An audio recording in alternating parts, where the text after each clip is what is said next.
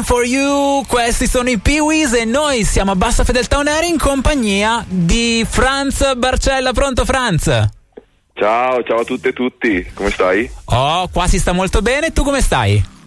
Alla grande, sono emozionato per sabato perché insomma 15 anni di etichetta, ehm, pensavo era veramente già una sfida riuscire a sopravvivere il primo anno, siamo arrivati a 15, quindi molto bene. Bello, lo diciamo a tutti gli ascoltatori, sei già stato nostro ospite, ma Franz Barcella è un po' l'anima di tutto un progetto mm, e ha tante funzioni diverse all'interno di questo mondo fatto di tanto punk rock della Wild Honey Records che poi si collega ta- alle tante sfaccettature delle attività che segui.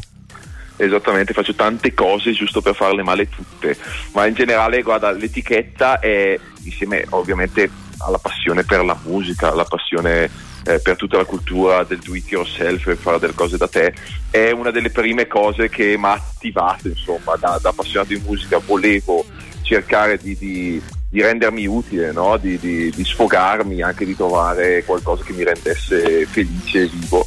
E quindi 15 anni fa, con la prima paghetta del, della maturità, eh, mi sono no, non della mia autorità scusami della, della laurea ah. perché non sono così giovane.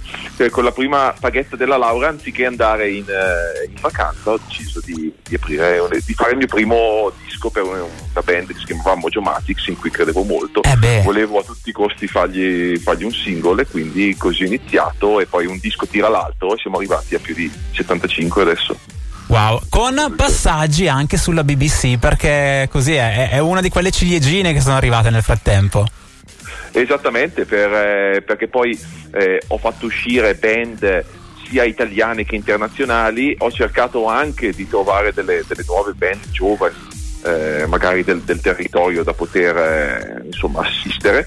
Una di queste erano eh, gli allora Nagers, che poi sono diventati BBC, che sono dei ragazzi tra Brescia e Mantova che fanno un garage rock and roll eh, molto molto bello, sono giovani e quando hanno cambiato nome per ridere avevano usato il gioco di parole BBC, okay, con sì come, come mare e poi siamo riusciti ad arrivare alla BBC, quella vera, wow. quella inglese, suonati poi il loro ultimo disco è stato passato più volte da, dal signor Iggy Pop, quindi sono quelle piccole gigantesche soddisfazioni che poi ti fanno credere veramente nella magia del, del rock and roll, no? nel senso di dire cavoli sei, sei partito da un garage di Sarnico e, e, qualcosa che fai viene passato, cioè fa capire quanto alla fine conta veramente eh, quello che fai, la passione che ci metti, la qualità che ci metti e poi arrivare veramente ovunque, almeno nel mondo del, del rock and roll. Ah, ah.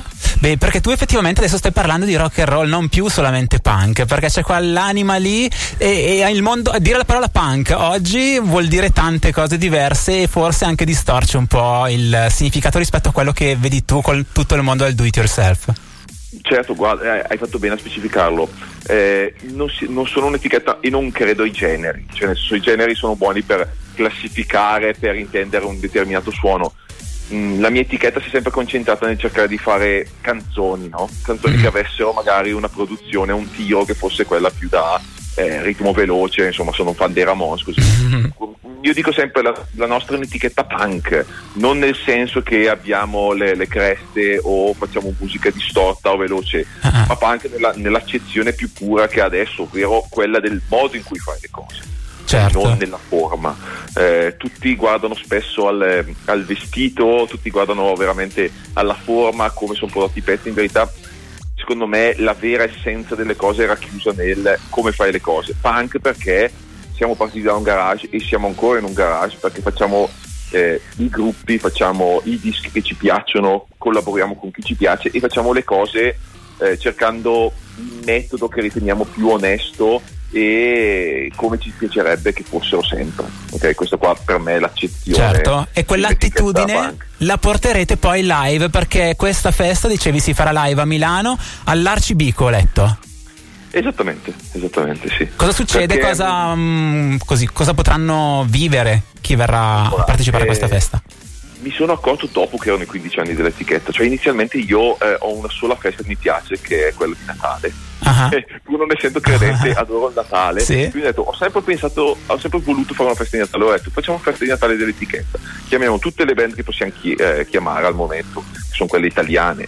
Eh, quindi cinque band che sono Peewees, eh, BBC, Midnight Kings, Menagramo e Freeze.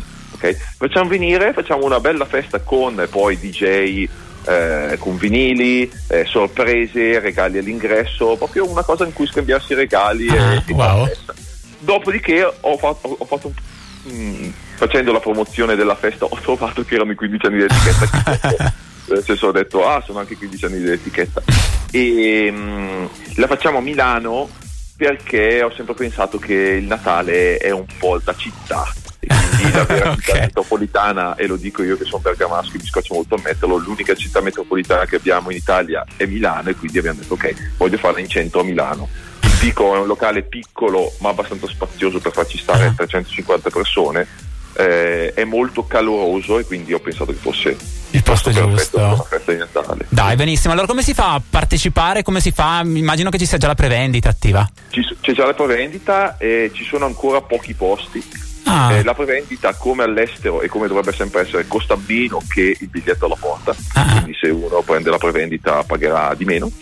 E mh, mm, ci sono tutte le, le informazioni su wildonirecords.it oppure basta guardare sul sito del Pico Milano eh, con la K e trova appunto le informazioni della prevendita. Molto probabilmente eh, una decina di, di, di, biglietti saranno comunque disponibili alla porta sabato sera. Si oh. inizia alle 8 spaccate. Oh, presto come si fa all'estero, come dicevi prima? Sì, sì, sì, no, no perché nel senso ci sono tante band, ci sono Bello. tante cose da fare. Quindi, quindi una bella seratona per la festa di Natale della Wild Honey Records, dicevi 15 anni di attività.